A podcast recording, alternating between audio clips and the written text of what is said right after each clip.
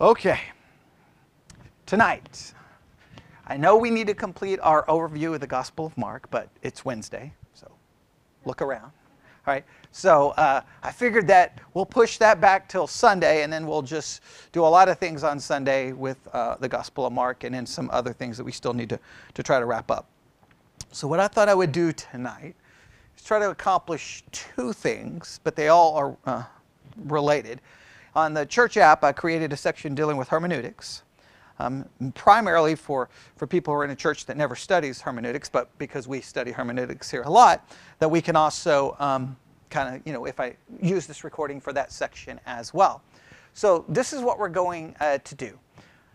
I have a very popular devotional that for some reason is getting more notice now than it has in the past, but I think it's I think it's actually an older devotional. I, have still got to track down the source of it. I didn't even realize it was one in print. I thought it was just something a certain radio station used.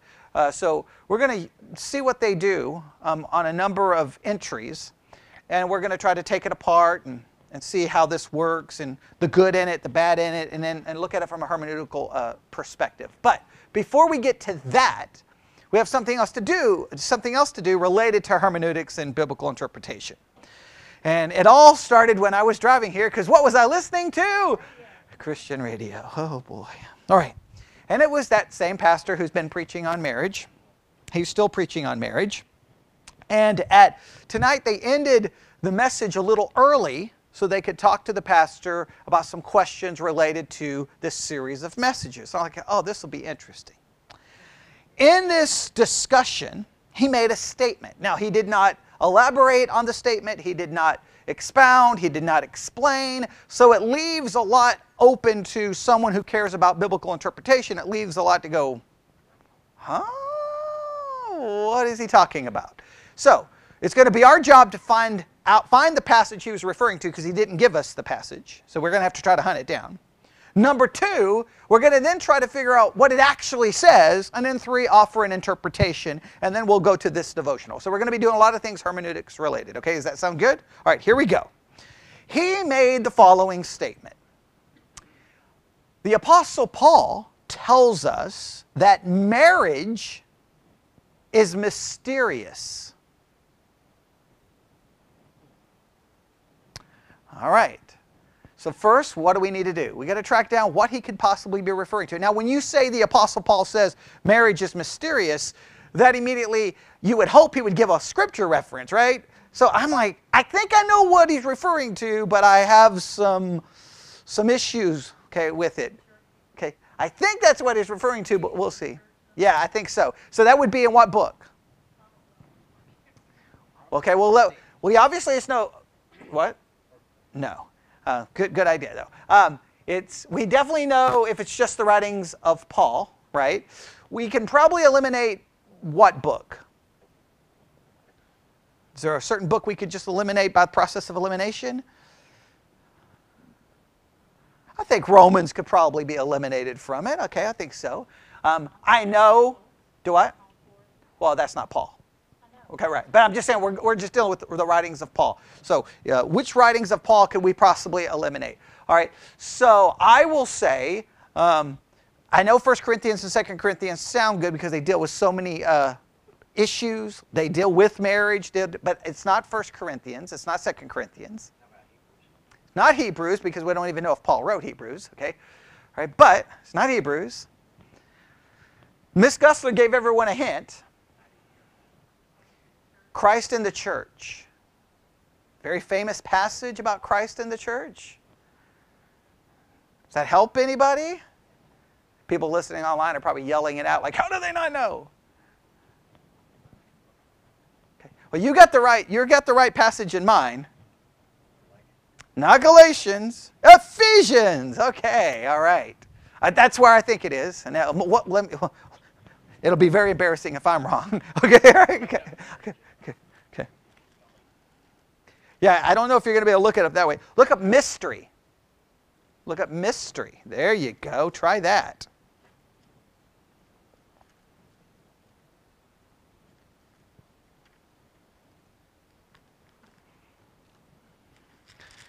Look up mystery, see what you find.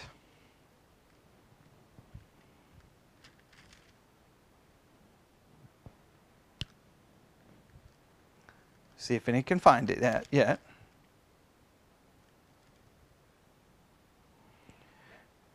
All right, where at?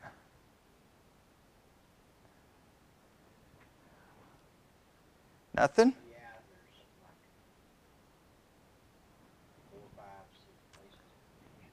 Okay, all right. Uh, you see six places, you said? Where's the first one? All right, let's go to Ephesians 1 9. Let's do this. Because I think it's Ephesians is where what he's referencing. Now remember, I can't read his mind, right? But he made it a dogmatic statement. Marriage is mysterious. Okay. All right. Well, well what, what does he mean by that? Well, let's let's go. Ephesians 1 9. What mystery is being spoken of here? Well, let's go back a little bit. Go back to verse 7 and whom we have redemption through his blood. That's obviously referring to Christ, so everyone agree? Right? The forgiveness of sins according to the riches of his grace, wherein he hath ab- uh, abounded towards us in all wisdom and prudence, having made known unto us the mystery of his will according to the good pleasure which he hath purposed in himself. God has made known to us those who have been redeemed, the mystery of his will. We could talk about what that references and what that means, but that's not speaking of the mystery of marriage. Agreed? It's not claiming that marriage is a mystery. Agreed? Okay. All right, next use of mystery in Ephesians. Ephesians chapter 3. All right. Well, we'll read it all in its context. We'll start in verse 1. For this cause, I, Paul, the prisoner of Jesus Christ, for you Gentiles, if you have heard of the dispensation of the grace of God which is given to me towards you, how that by revelation he made known unto me the mystery as I wrote afore in few words.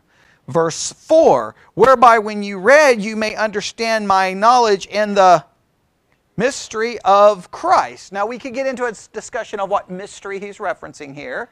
Okay, in verse 9 and to make all men see what is the fellowship of the mystery which from the beginning of the world hath been hid in God who created all things by Jesus Christ. There's some mystery that's been revealed to Paul. We could say, what is this referencing? Is this speaking of the salvation of the Gentiles? Right? Could it be? Is it, uh, is it Jesus Christ himself fulfilling this salvation? We, we could get into a lot of discussions. But one thing, what, what can we be absolutely sure of? It's not referencing what? Marriage. I think we can be absolutely assur- assured of that. All right, next use of, of mystery.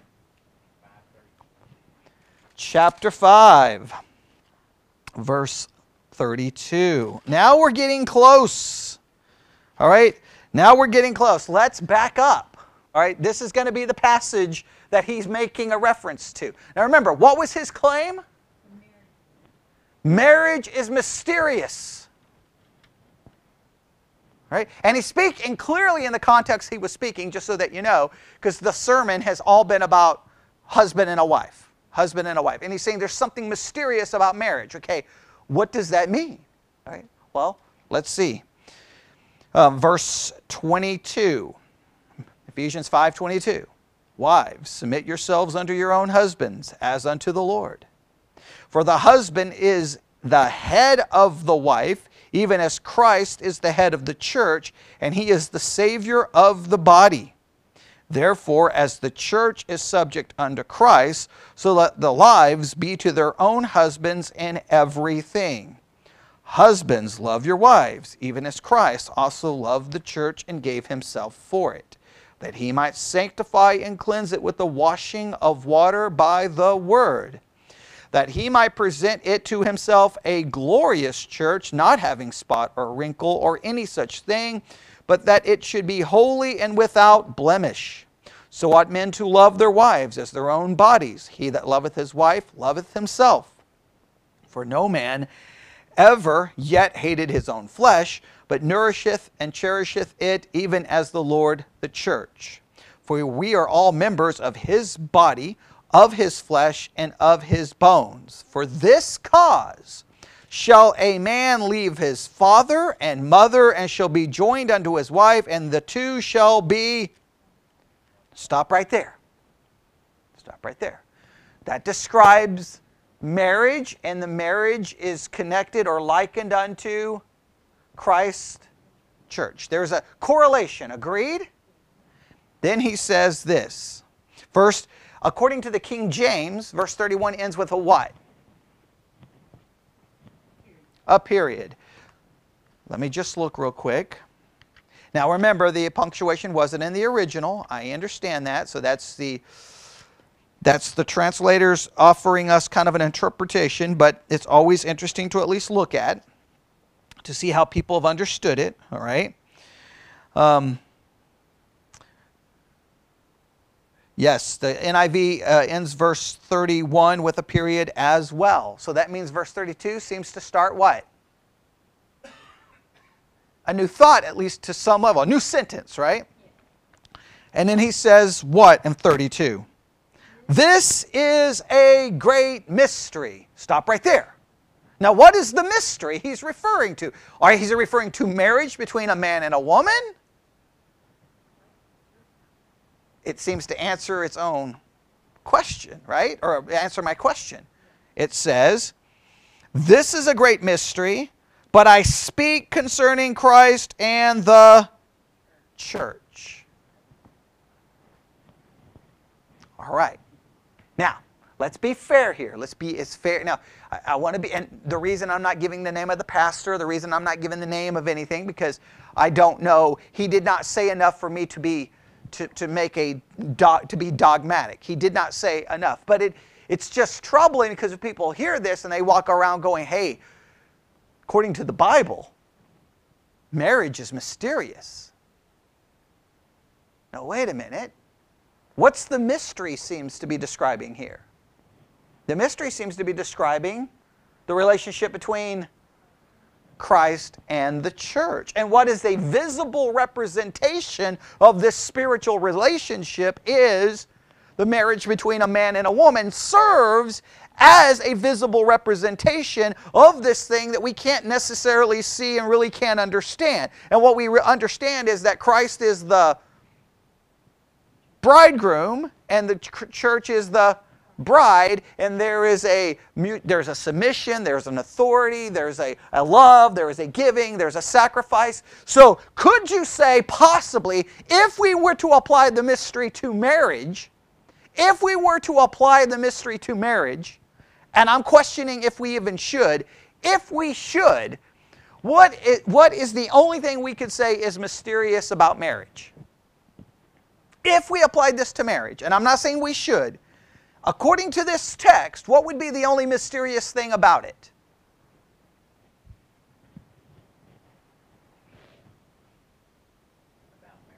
Yes, if we if we if we take this pastor said uh, marriage is mysterious. If we take this text and say, okay, I'm not sure that we can say marriage is mysterious based off this text because I believe it's speaking about Christ and the church. But for argument's sake, Let's say someone makes an argument and go, well, I think the way this is written, he could be referring to marriage as well. So let's, again, what do you always do when I have a disagreement? I try to agree with the other side, at least in part, and then take it to its logical conclusion.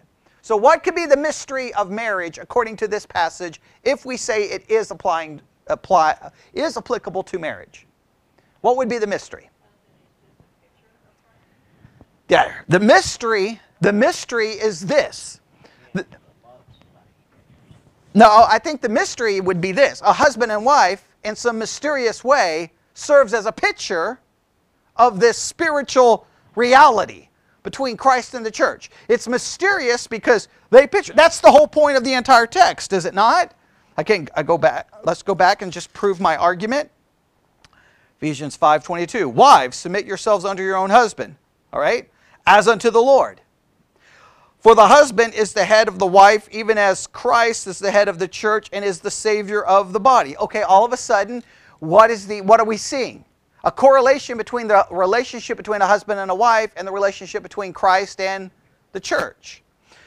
Therefore, as the church is subject unto Christ, so let the wives be to their own husbands in everything. Once again, showing the correlation, correct? One is the visible manifestation or the visi- visible, a better word, visible representation of this spiritual reality.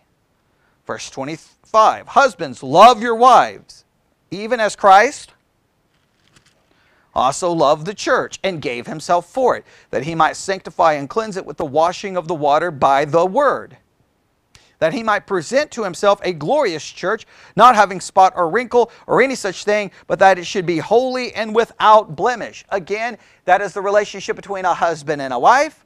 We could get into how we fail in this over and over and over, and most Christian marriages don't really dim- don't seem to show this very well, but it's what we're supposed to do. But as a result, that action is picturing something that we cannot see, that we cannot touch, that we cannot hear, right? The, the relationship between Christ and his church.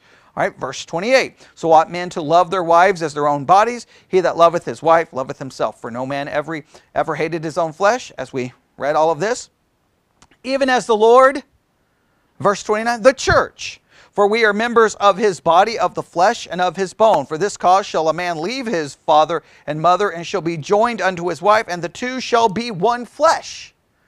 All right? Now, the mystery, now, you could say that's mysterious, husband and wife becoming one flesh, but that's supposed to be a picture of what? Christ and His church being united. All of a sudden, when you become a Christian, you're a part of His body, His bride. You become united to Him. That's a mystery. What demonstrates the mystery? A husband and a wife. If you're going to say it's mysterious, it's only mysterious in that God shows something imperfect, right? Something fleshly and physical a relationship between a man and a woman in this thing called marriage to illustrate or to represent this spiritual reality. That is the only thing you could even hint at that, Christ, that marriage is mysterious. You can't just say, well, you know, marriage is mysterious and it's just kind of weird and that's not that's not the point of the text. In fact, I think the emphasis of the mystery is the mystery is the church. The mystery is the church and its relationship with Christ that there is some spiritual unity, that the two become one flesh in some way, one body. I think that's the mystery. Again, I just wanted to show that, again, for a dem- demonstration that whenever you're listening to anything, I mean, that's, that seems like an innocent remark, does it not? I mean, it's just thrown at the end of the radio program. There was like two minutes left. He's answering some questions. He just throws out the statement, just throws out the statement. And so you're just, eh, how many millions of people, I don't know, were listening? Not millions, obviously it's in Abilene, Texas, so not millions. But it's a nationally syndicated program, so could be millions throughout the day hearing it. Millions of people hear it. They walk away, and let's say they're listening to it when they come to church or going to their small group, and guess what they say? Did you know? Yeah, the, let's say a discussion breaks out. Hey, you know, the Bible says marriage is mysterious. Well, the only problem is that's not exactly what it's saying, is it? And that kind of stuff happens all the time. And and, and nobody ever really takes it serious, do they? I mean, like, let's be honest. Most Christians don't take it serious. Christian radio clearly doesn't take it serious, right? I mean, you can say anything false on Christian radio, just don't say anything mean on Christian radio. Okay? Trust me, we know is being kicked off Christian radio. We know how that works, all right? So, um, that's just interesting. And I just thought I would throw that out there um, as an example of how can I say it? It's not even bad hermeneutics, it's just, it's bad hermeneutics. It could be bad hermeneutics on his part, but we don't know what he's thinking, right? I don't know what he's thinking. It's just, he applied, this, I think this is an example of this, and I want you to listen very careful. There are, do what? Yes. I think here takes a truth. Is it true that this relationship between Christ and the church is mysterious. Yes, he takes a truth, but applies the truth to the theme that he's been preaching about. He's been preaching about husband and wife, husband and wife, husband and wife. Here's a scripture that at least has marriage involved in it, but I think he's taking the point of the passage, grabbing the point of the passage and saying, I'm going to apply it to all of you, making it about us. Now, it is about us, but it's about us and it's our relationship to Christ in the church, not the other way around. So, again, it's just that happens all the time, does it not? Happens all the time in Christianity where sermons are preached and they grab a passage and it's misapplied to the wrong group of people. All right? Does that make sense? Okay. Now, let's turn to this devotional that I have in front of me. Now, I've done one recording for the app dealing with this devotional, but since, if, if for, for those who haven't heard, let me just back up and at least set the scene here. Every now they do it through during the day as well, but it always hits me late at night. It's usually around 1:30, 2 in the morning. I don't know the first time they do it after midnight, but I always seem to hear it around 1:30 or 2 in the morning, or at least I think I think that's the time. Family Radio, which is on our app, they do this thing that's called, I'm, I'm going to make sure I state the name uh, correctly Daily Light on the Daily Path. Daily Light on the Daily Path. Now, it seems that this devotional is in print form somewhere. I've never seen a copy of it, but I think there's, a, there's actually a physical book called The Daily Light for the Daily Path or something along that line.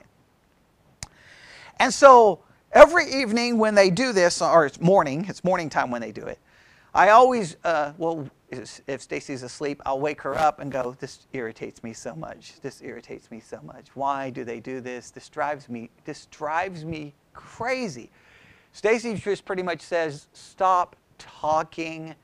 Who cares? And I'm like, I care here, right? So sometimes then I'll get up and then try to go figure it out. And, and part of the issue I have is how they do it. Um, and part of the issue I have is how this devotional can lead to um, some, some, some misunderstanding. So here's what they do.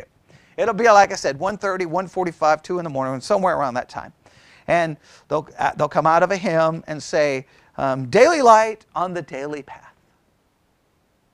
They'll give the scripture reference to the first scripture. Then they simply quote the following scripture. Now, th- this is how this devotional works. The daily light on the daily path takes anywhere from, you see, let me count for each one. One, two, three, four, five, six. One, two, three, four, five. One, two, three. Okay, I don't, there doesn't seem to be a standard number. What the daily light on the daily path does is they take a number of scriptures, not from the same book, but they just grab a number of scriptures and all they do is offer the scriptures. That there's no commentary, there's nothing offered, no explanation. They just give you the scriptures and you just read the scriptures. Now, obviously, they feel the scriptures are linked by a common theme or a common idea. Now, I like that idea because now it's up to me to get the scriptures and try to figure out What's the common theme and the common, common idea? That's fun to do, but what's the danger? Well, you're just taking a scripture from different places. You're saying, look, look, they seem, they seem to be saying something about the same theme, putting them together but are those passages really designed to give me an understanding about this theme, or did that passage in its context have a different purpose? There's, there's lot, like in Ephesians, right? Like, oh, wait, it talks about marriage. I'll just grab it and apply it to this verse that talks about Well, wait a minute, wait a minute, slow down. Now, I like the game because you give me five scriptures and tell me there's something connecting them. I'm there, man. I mean, I'll spend all day trying to work on it. But it's also dangerous because I could be convinced that, wow, those really fit together. And then you go back and, like, wait a minute. I think the one I did a recording on is, and they had like five there, and in the recording I only make it through one because they quote Proverbs, I think it's chapter 3, and they state it not as a conditional promise. It's there to try to show it's a guaranteed promise, that it's like not conditional, it's non conditional. But when you go back and read the verse before, you're like, wait a minute, this is conditional. Well, if that's conditional, then how does it relate to all the other situations? Unless all of them are conditional. Like, it created a big problem. So, here's the, the biggest issue I have. So, you, you already see the possible problem, right? There's no explanation. They just grab them together and try to, there's something connecting them. The fun part is finding out the connection. The dangerous part is you can be convinced there's a connection when maybe there shouldn't be. But here's the problem I have with the way family radio does it. they'll give you, let's say, uh, I'm, I'm looking at uh, the daily light on the daily path for February the 27th, a.m. There's an AM and PM daily light on the daily path, right? So the ones you hear in the morning on family radio is going to be different than the ones you hear in the evening. This is how they will do it. Um, daily light on the daily path uh, for February the 27th. They'll give you the reference to the first reference. They'll give you the reference to the first, the reference. They'll give you the scripture, you know, chapter and verse for the first reference, and then they just read the next. They don't tell you the reference. Okay. Well, now I don't even know. Like, and, and, and it, it happens so fast because there are only four or five scriptures. So literally, they give you the first reference, read the rest, and then they go right on to the next thing. And you're like, whoa, wait, wait, wait, what was that? What was that? What was that? So I don't know how many times, 1.30 in the morning, I'm like, wait, what? What was that scripture? What was that? Okay, what was that reference? Or I'm sitting there trying to go, okay, I think that's Ephesians. Okay, I think that. Well, if I can't go look up the reference, like, you know what I'm saying? I, I know what they're reading scripture, so that's wonderful, but it's not giving me the ability to look it up. I think in some ways, this demonstrates, again, a problem within, especially the Protestant world. It's just a, a, mis, a handling the scripture in a very careless way. I need what? Do I? What did you say?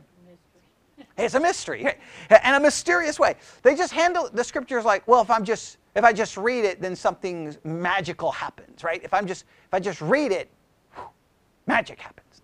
And it doesn't work that way. I've got to know the reference, I need to look up the reference, and I need to explore the reference to see what it means. So it always drives me crazy because sometimes I'll be like, what did that verse have to do with that verse?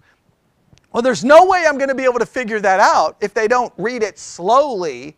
Like, why not, if you're going to do this on your radio station, why not read each passage? Now, I know it's easy for me to say because it would turn into three hours and that would all the radio station would be. But why don't they, they at least say, today's daily light for the daily path has this as the common theme?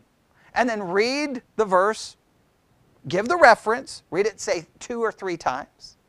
To say the next verse is, give the reference, read it two or three times. Just extend it for just two or three, you know, just for a couple of minutes. And then everyone would have something to, to, to, go on to. But again, it's just, it, to me, it's symbolic of a, of a major problem within the church, just handling the scriptures in such a careless way. So, what I want to do is we're going to start with the February 27th of the daily light on the daily path. Are you ready? Now, this is our goal. Number one, can we find out the common theme?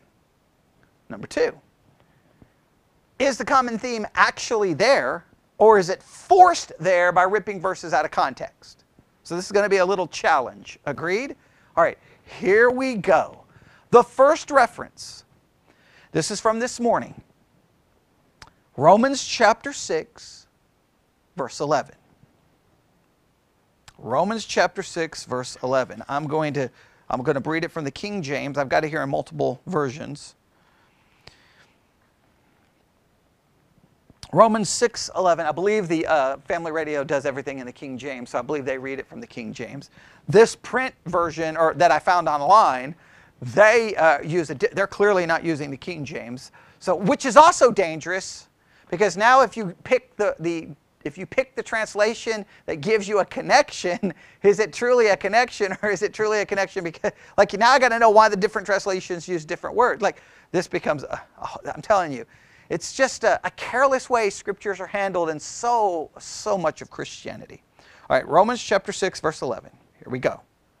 Likewise, reckon ye also yourselves to be dead indeed unto sin, but alive unto God through Jesus Christ our Lord.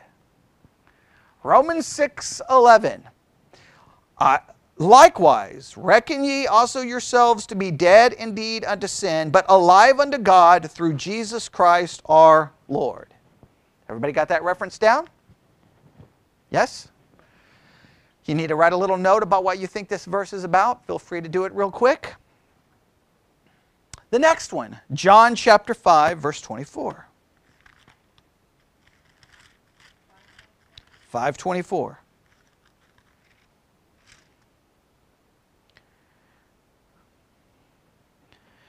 524. Now, immediately, you have to, if you're thinking in a hermeneutical way, what's the first thought you're going to have here?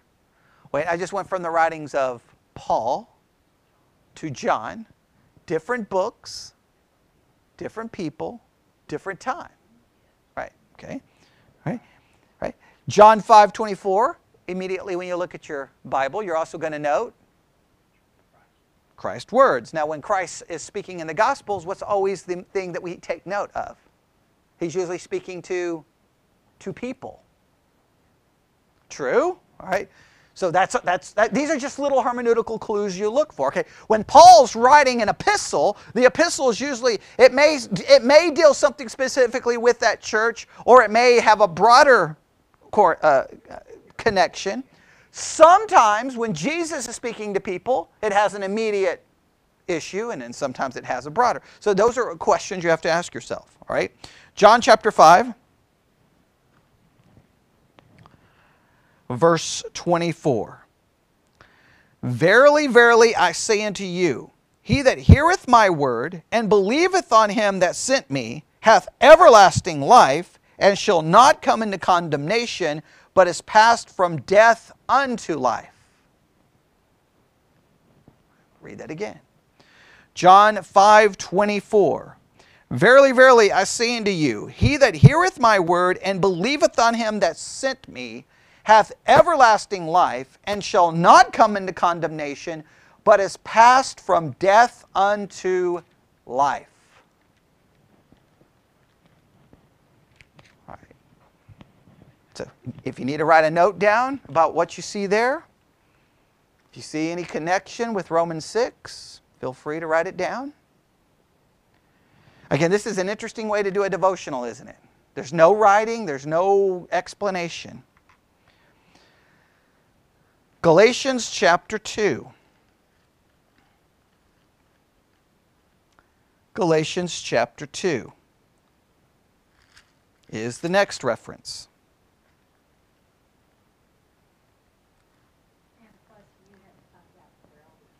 Right, no, in the print one, they give the references. Yeah, in the print one, they give the reference. And on the radio, they don't. They just give the first reference and then read the others with no, you have no idea where it came from. So you're sitting there trying to go, wait, what's the connection? What's the connection? What's the connection? All right, Galatians 2. Now we're back to Paul. Now we're writing to a different church, different set of circumstances, right? Galatians 2, verses 19 through 20.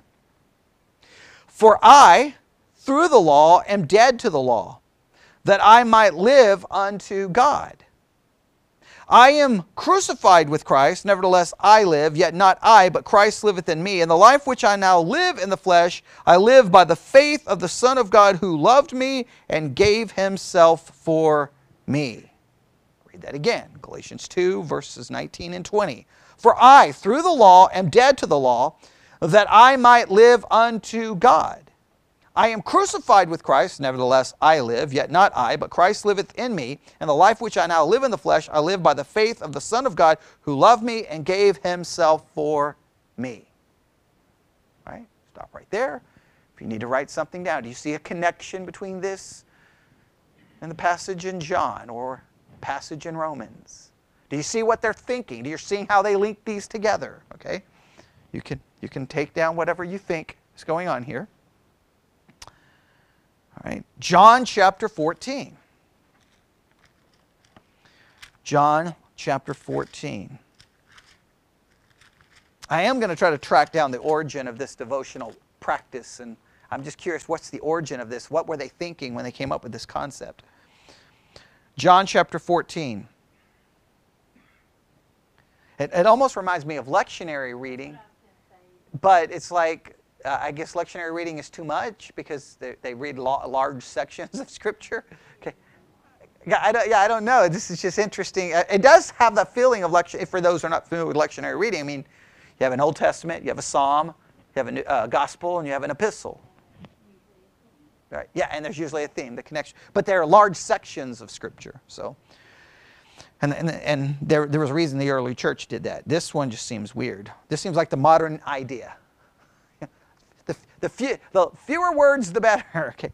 All right, the next. So the, uh, the last one we read was uh, Galatians 2 19 through 20. Now we're back to the Gospel of John, chapter 14, verse 19.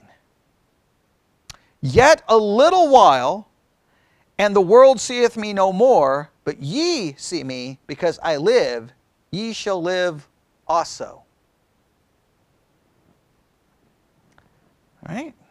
Let me read that again. John 14, 19. Yet a little while, and the world seeth me no more, but ye see me, because I live, ye shall live also. All right? Everybody got that? You see a connection there? All right? John chapter 10. John chapter 10.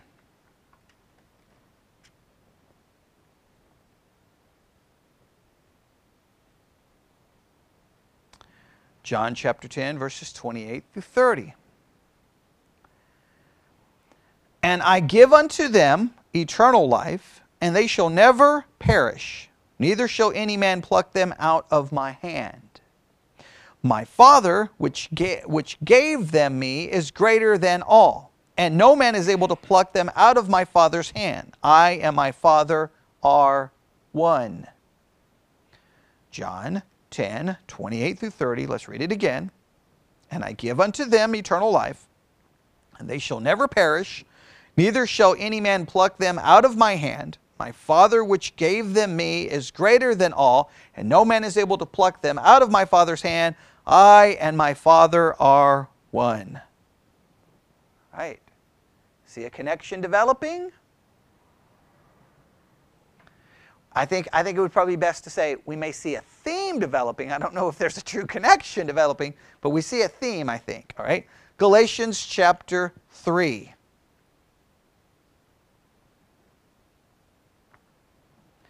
Galatians chapter 3.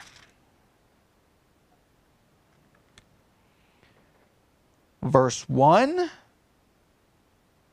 and verse 3. Galatians chapter I'm in Galatians 2. That's why it's making absolutely no sense. Okay, I'm looking at that going, what is going on? Okay, here we go. This makes more sense. Galatians chapter 1, or Galatians chapter 3, verse 1. Galatians chapter 3, verse 1. Everybody ready?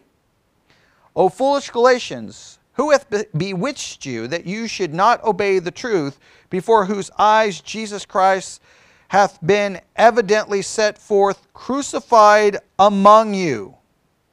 Verse 3 Are ye so foolish? Having begun in the Spirit, are ye now made perfect by the flesh? There is the daily light on the daily path for Friday, or for today, Wednesday, February the 27th. All right, this morning. Okay, I, I know we got a lot to work on here. All right.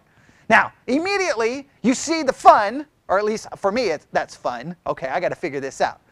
But can you not see the danger?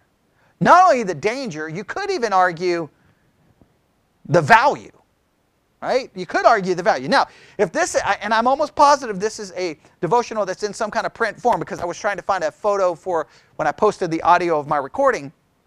And when I was looking, there were some books with that same name, the covers of books. Now, of course, I wasn't able to see inside the book, so I'm going to try to track one down. And if I can find one, I'm going to be curious if, if this is actually a devotional like that. I know this Family Radio, they use it, they use it multiple times a day. I know the uh, website BibleHub.com, BibleHub.com, which is a it has uh, dictionaries and concordances and all kinds of study tools. If you click on the devotional section, they use this devotional. So that means millions of people are being exposed to it. I mean, uh, Family Radio has been around for 65 years. Um, they've been around forever. And uh, they're, you know, they broadcast around the world. So there's a lot of people who get exposed to this kind of devotional material. Now, the reason I want you to understand that is sometimes if people are using this for their devotional food and you engage them, their understanding of hermeneutics is going to be radically different than your understanding of hermeneutics. That's why sometimes you, two Christians are talking and they're speaking a different language. This is just randomly taking scripture and just saying, see, this scripture connects to this scripture and this scripture connects to this scripture. I have seen this happen in debates where someone is debating, it could be it could be any doctrinal issue, and it just becomes like you, you, you're debating an issue, and they'll say, Well, in Proverbs it says this, and, and, and Romans it says this. And you're like, What is going on? Like, okay, you're just throwing scriptures that use the same word. Like, uh, how, we, we got to work this out. We got to we got to understand this. Does that make sense? So, let's work through this and try to figure out what they what they are arguing or what they're claiming the common theme is. So, when you look at these scriptures, we had a total what five? One, two, three, four, five, six. When we look at these six scriptures, what theme do you think they're going for?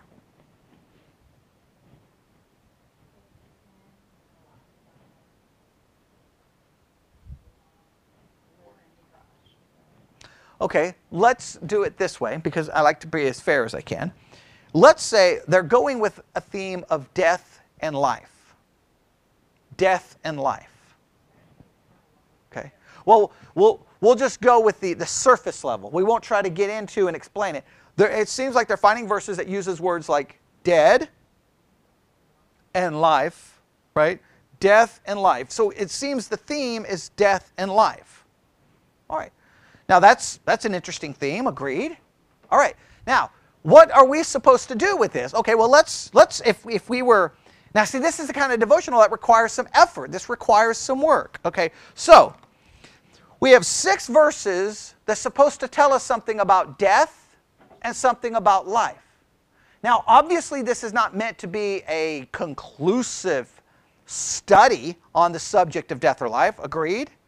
supposed to be six verses. Now, there's already danger right there, right? Because if, if someone listens and gets six verses about death and life and think now they're somehow they understand the subject, they're sadly mistaken because we'd have to look at every verse about death and life. But let's take these six and try to figure out what is it teaching us about death? What is it teaching us about life? All right. The first passage is found where? Romans chapter 6, verse 11. Now, again, it's taken completely out of its context, is it not? All right.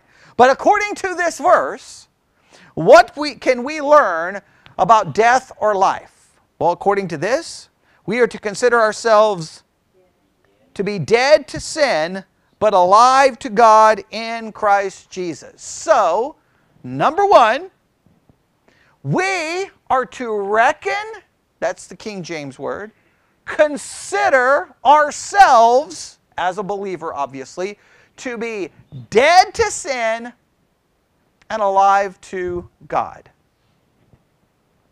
We are to reckon ourselves so. Now, this gets into a big discussion, right? Remember, we could get a, um, this could lead to theological arguments that would last to the end of time, right? Because am I really dead to sin? And if I'm dead to sin, am I dead to sin positionally or am I dead to sin practically. Well, if you say you're dead to sin practically, then why do you sin? Is it because you don't reckon yourself dead to sin? And if I reckon myself dead to sin, then does that mean I can live a life without sinning?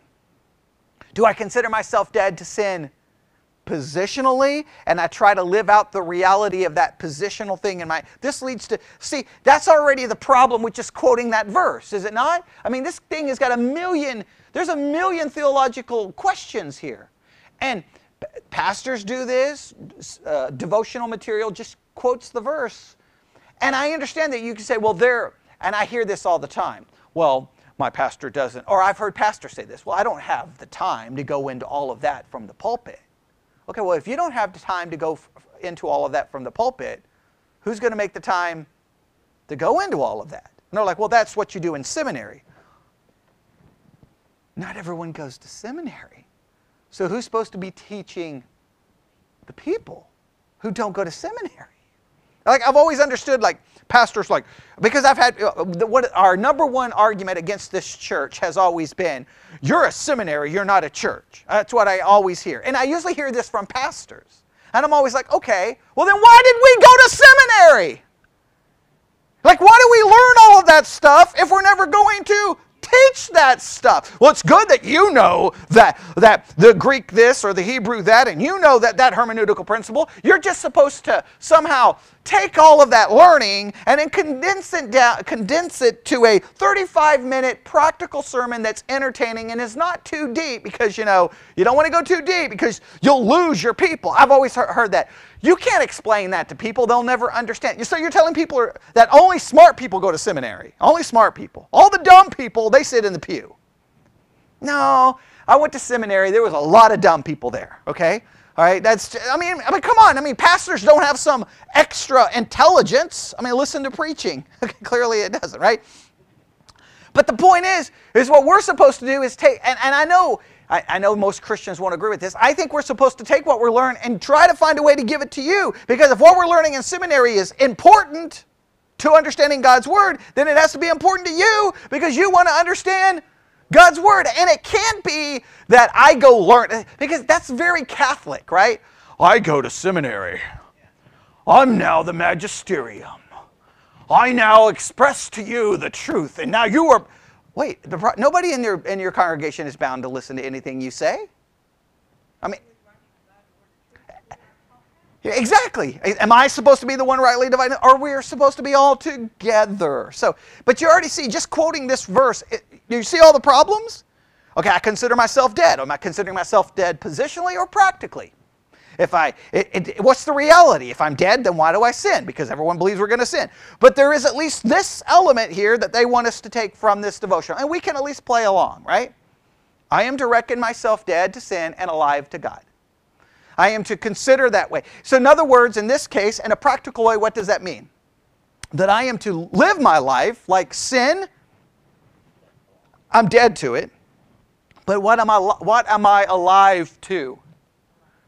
To God. And we all know what it means to be alive to something, right? Okay. There are certain things you're not alive to, right? there are times when you're preaching and you can clearly tell that there's someone in the congregation who's not alive to anything you're saying and wish you would just stop talking. Okay, usually it's young people, all right? Okay, but and you're like, I'm trying to talk, would you let but they're not alive to anything you're saying. They're dead to you because you're you're talking scripture and they got more important things to, to worry about. That that happens in church. That happens everywhere. It happens in like if I was talking about a subject you would probably say, oh, he's alive to that subject, and you may be like, oh, I don't care about that. I don't care about that. Well, what this passage is uh, at its bare surface, and I know this is shallow, but its surface, it's basically saying if you're a Christian, sin, you should be like, dead to that. God, I'm alive to, I care about. Does that make sense? All right. That's Romans 6 11. That brings us to John 24. John 5 24. I got multiple translations up here. Let's pull out the King James. John 5 24. Jesus is speaking. Verily, verily. Truly, truly, I think is another way of saying that. Truly, truly, I say unto you, he that heareth my word and believeth on him that sent me hath everlasting life and shall not come into con- uh, condemnation, but is passed from death unto life. All right, now we see kind of a correlation. Why should I be dead to sin? Because if I have heard his word and believed on him, I have been, what's the uh, word the King James uses? I have come, I have, um, I shall not come into condemnation, but I have passed from death unto life. I have passed. I have, uh, what's, uh, see how the other uh, translations use the word. I, I have passed out of. I have passed out of. Let's go to, go to John 5 here in the NIV, if I can get there. I bet you it uses the same phrase. That's 24. Oh, I have crossed over. I have crossed over from death unto life. I have passed over. I have passed from. Something has occurred. Now, again, um, John, though there is an there is a requirement that must be met, right? What's the requirement in John 5? There's two.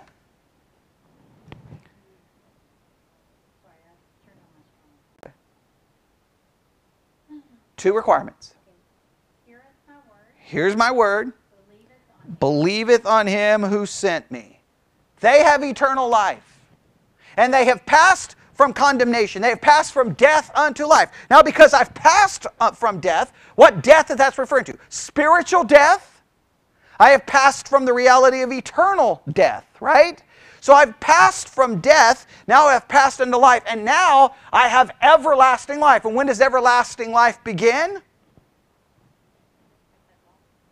Yeah, eternal life is not just a length, it's a quality. It's something that we experience right now. I've passed from death in a real spiritual way. I'm now, I now possess eternal life. I will live forever in the presence of God. Okay? So if that is true, if John 5:24 is true, then my action should reflect what's stated in Romans, where I consider myself dead to sin because I've passed from death unto life. So I should be alive to God because I have eternal life. Does that make sense? I can see a connection there. There. Now again, the only problem is Romans Romans has about 50 issues I've got to talk about. I, I got a lot of issues to talk about. And obviously John, the main important thing about John is understanding those requirements, right? There are conditions, right? Okay. Everybody got that? That leads us to Galatians 2 verses 19 through 20. But you see how, how much time you have to do this? Like just reading this, I don't even understand the point. Like when they do it on Christian radio, I'm like, I'm, I don't even get the point. I don't even have time to even try to put this together. I mean, you would have to hear it on family radio. I would sh- listen to family radio for a day. You'll hear them do it. Just hear how fast it goes. It's like, boom, and it's like, what just happened? What was that? Like, I'm like, okay, well, um, thank you for reading the scriptures, I think. I don't even know what scriptures you read because you didn't give me all the references. I'm, I'm, I do not know what the point was, but okay. Sometimes Christians, we do things that don't even have a reason why we do them, but that's a different story. All right, Galatians 2. Now, this one again raises lots of questions. All right, Galatians 2, verse 19. For I, through the law, am dead to the law, that I might live unto God. Now, it's weird how through the law I'm dead to the law. That's kind of weird how that works, like exactly what's going on here. But what do we have uh, showing up again? Death and life. Now, before, we've kind of shown being dead to sin, or we consider ourselves dead to sin. We are, we, we are no longer dead in our trespasses and sin. We've passed unto life. Here, though, it's being dead to what? The law, but alive unto God. Is that what the text says? All right, now we got to quite figure out how it means through the law.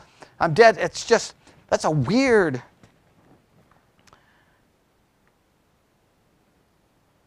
Yeah. Uh, Galatians 2, I'm reading it in a different translation. For through the law I died to the law so that I might live to God. I think, I, I think this is what this is saying. Now, again, we're just doing this the way we would do a devotional, right? And here, and what's the problem? If I read that, I got to try to find a way to understand it, correct? That's the danger, right? Can we do proper hermeneutics by just reading this? No, we need to really figure out what's going on. I think this is what it's saying. Please don't take this. I'm going to throw the idea where you could then go study it a little more in yourself. All right, you ready? Here we go. The law brings about what? Death. Right? The law kills us. It says you're guilty. And because we're guilty, what does it require? Death. So through the law, I died. I died. And because of that, what does it seem to promise? That I might live to God. Why can I live to God? Because I because I cannot become I cannot become alive to God until I realize that I am dead and the law kills me. So through the law I become dead right? In other words, this is why in evangelism, what's critical?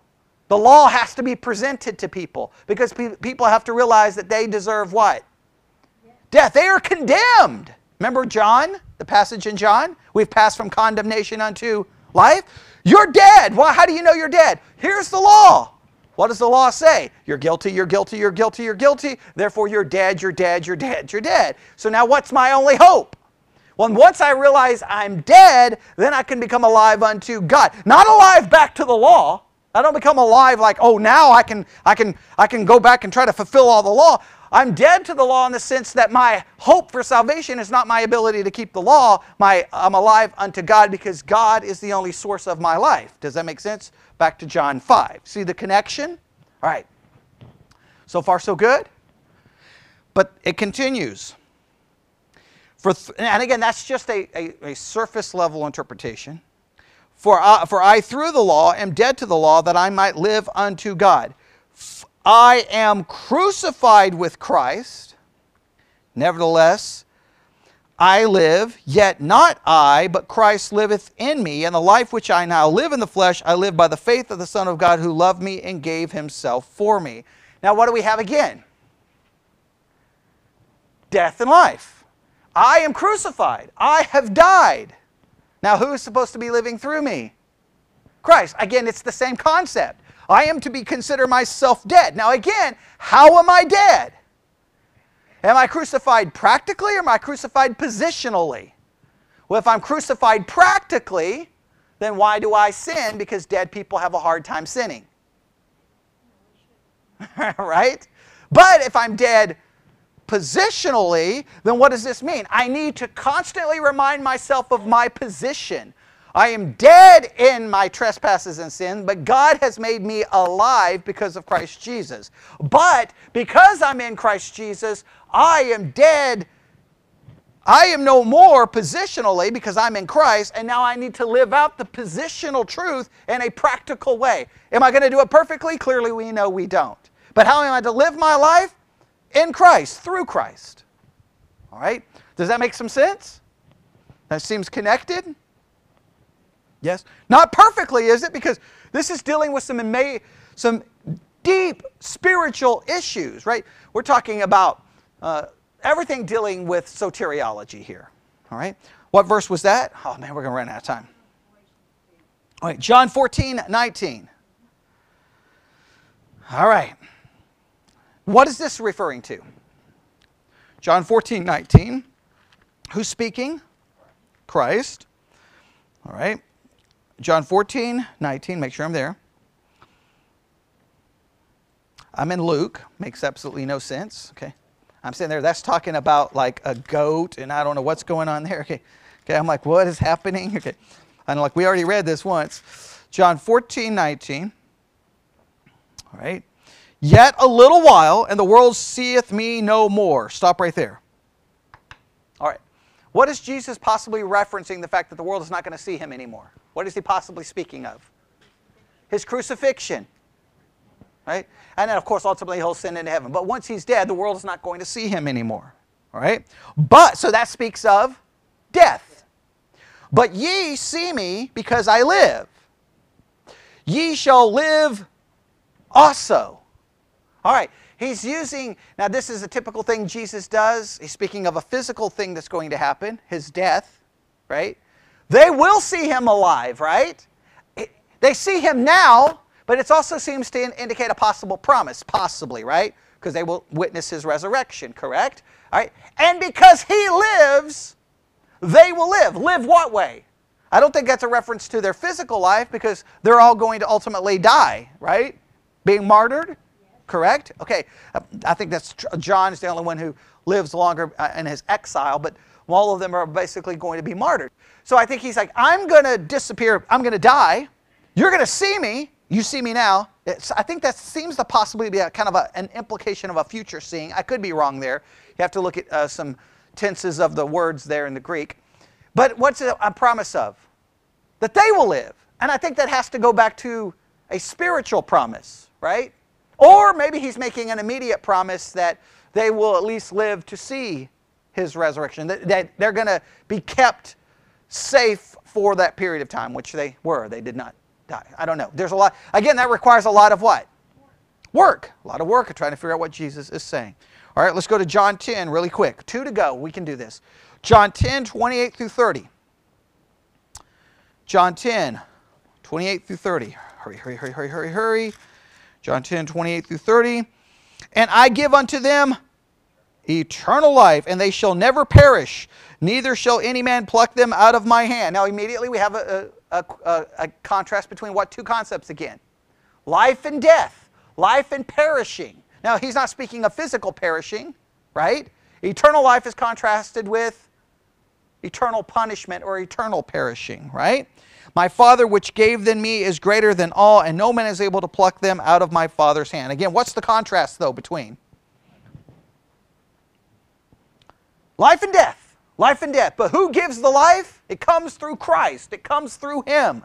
It comes to, and because we are alive to God, we have to, con, and that's why the first verse, and I think that's why, I think these devotionals are almost based off the first verse. That's why I think Family Radio gives you the first reference, and all the rest is just built, they think is building on that idea, which they are in part, but we still have to be careful.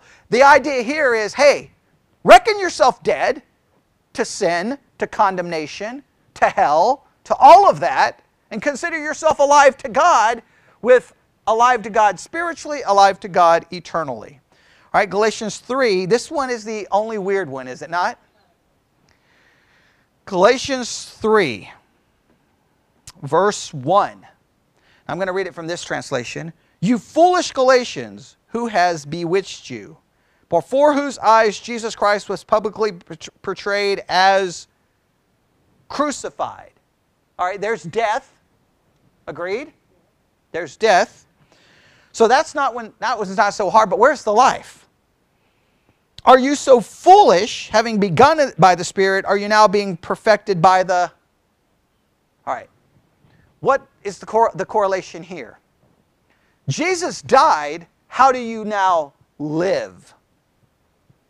Jesus died, how do you now live? How are they not to live? Not by the flesh, because what's, what's the, our view? We have been crucified with Christ. We are to be dead to the flesh. Dead. What are we to be alive to? God, and here in Galatians 3, that's a reference to the Spirit. I think that's the issue. Is an acknowledgement that something, that death and life is a key description of the Christian life. We were dead in trespasses and sin. We were dead in the law. But by His Word and by believing in Him, we have been given spiritual life, eternal life, and now we are to live a life that shows we are now dead to the old and alive to God, and our lives should reflect that life. There is a possible path through all of this. Agreed? There's a possible path through all of this.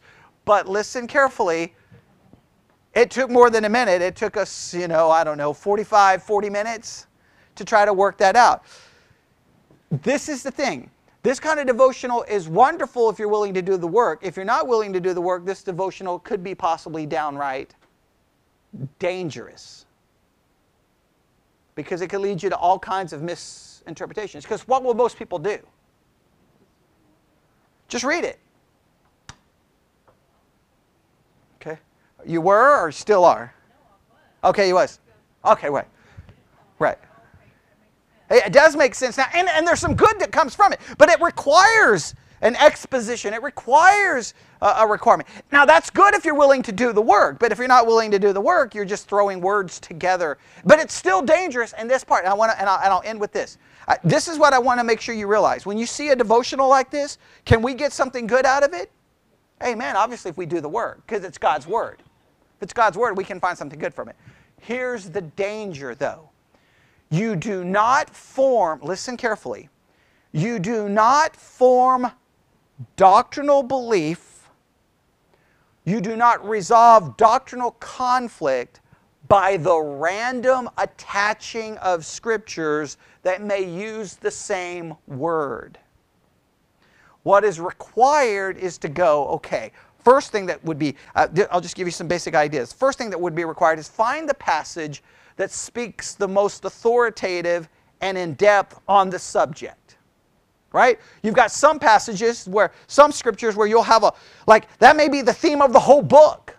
The whole book may be dealing with it, correct? Like, how do, how do the Gentiles fit in? Well, Galatians is a major book that deals with that, correct? All right. All right. There's, there's, some, there's some books that just seem to be, that's what they're speaking. Romans is speaking about soteriology, right? Clearly. How are, we're, we're dead in sin. How are we saved, right? It's going on. Then in chapter 12, it kind of goes into a more practical way. All right.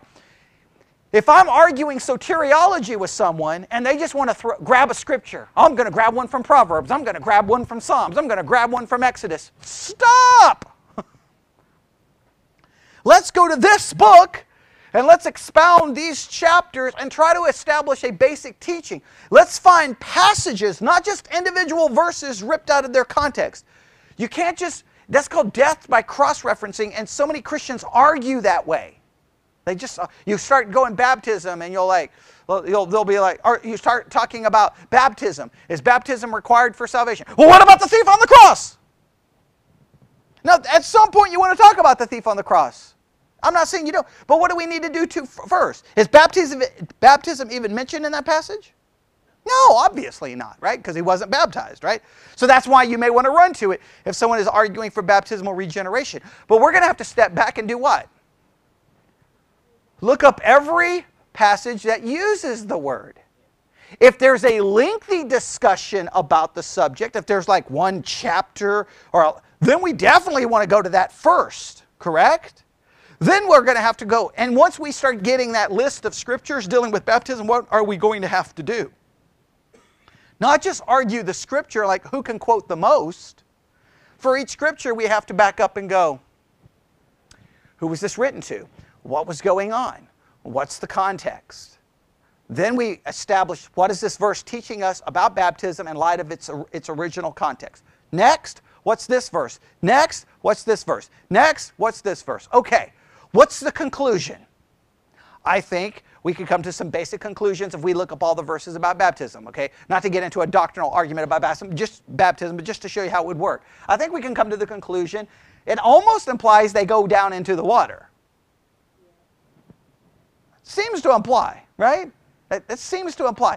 And when and, that one passage in Acts, when they're looking, can I be baptized? There's much water here. Well, why do you need much water? Why do they have to get out of the chariot to go all the way down into the water? It seems to imply they get into the water. I think we can agree on that, right? Okay. Um, second, in almost every case where we actually see people being baptized, they seem to always be people who are older and have believed or received His word. Right? What keeps me from being baptized? You have to believe. That seems to be the requirement. Agreed?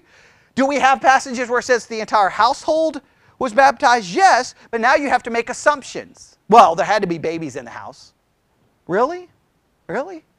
Because Abraham went a long time with a baby out in, without a baby in his house right? Long time without a baby in his. There were a lot of people in the Bible who didn't have kids, right? For a long period of time 20, 30, 40, 50, like, and they had to go find someone else to get a baby, okay? So you can't tell me that people then always had babies because I've got biblical examples of people who didn't have babies for a very long I mean, how old was Abraham and Sarah before they ended up with a kid? I, yeah, was, that was, yeah, I mean, look, I'm like, whoa, that's a long time without a kid. Right? So you can't tell me that just because it says a household everyone immediately that, that, that re- required babies. Not only that, by that logic, if we applied that logic, because that's the ar- argument for uh, infant baptism, we can apply this argument to the Pierce household. At any time in your household, you've had who knows who there, right? You've had all kinds of people. Related, not related, who knows? They've always got someone living in their house, okay? Now, at any particular time, according to the, that logic, if Bobby finally got saved, then we just baptize everyone in the house. Well, that would not make sense, right? Because not everyone in the house is a believer. So just because it says it baptized everyone in the household, what would be the logical way to interpret that based off all the other scriptures? That everyone in the household is that Whoa, is that so hard? Is that so difficult? Huh. But no, someone will go, look, look, it says household. It says, that's babies, that's babies. And I'm like, oh, whoa, with that kind of logic, I guess we baptized the dogs and the cats and the horses and the goats and everything else that was in the house. Like, I mean, just weird way of doing it. But that's just where everyone starts doing what? Running to individual verses. Well, let's let's establish a picture by looking at all the verses and going, okay, that's what it seems to teach. Now, based off that, cl- that clear, now let's go to the other verses that are questionable. Does that make sense? This teaches that weird, this almost uh, enforces that way of thinking that I just pull random scripture. No. Did we learn something? Yeah. How are we to live our life? Considering we're, uh, that we're alive to God and we're dead to sin. That has real meaning and conviction, and we can all take something away from that tonight. But the deeper lesson is when you see something like this, you need to know do what? Time out. Time out. Let's write these down. Let's work on it carefully, thoughtfully, so that we don't end up with some weird teaching. And if you're uh, listening to Christian radio and someone just says something is mysterious and the Bible tells you it's mysterious, go look it up. Draw the right conclusion. All right, so we got a little bit of lesson there about how to interpret the Bible, and we I mean, I, I do love working through those devotionals. I, I love, I mean, I love trying to figure it out. So, but it can irritate me too, as well. All right, let's pray. Lord God, we come before you this evening. We thank you we have the opportunity on a Wednesday night just to get together and look at a popular devotional, challenge ourselves, question it, and just try to get better at knowing how to handle the scriptures. There's so, so much carelessness with your word and we should all be ashamed that that kind of carelessness has crept into Christianity and it happens all the time. We should, if it's not our word, we didn't write it, it, it, we don't have control over it. It's your word. And if we truly believe it's the in, divinely inspired word that comes from you, then we should handle it with, we should show greater respect and care in how we handle it, how we read it, and how we listen to it being handled. And I pray that we would uh, continually to be challenged to do that better in every aspect of our life. And we ask this in Jesus' name. And God's people said,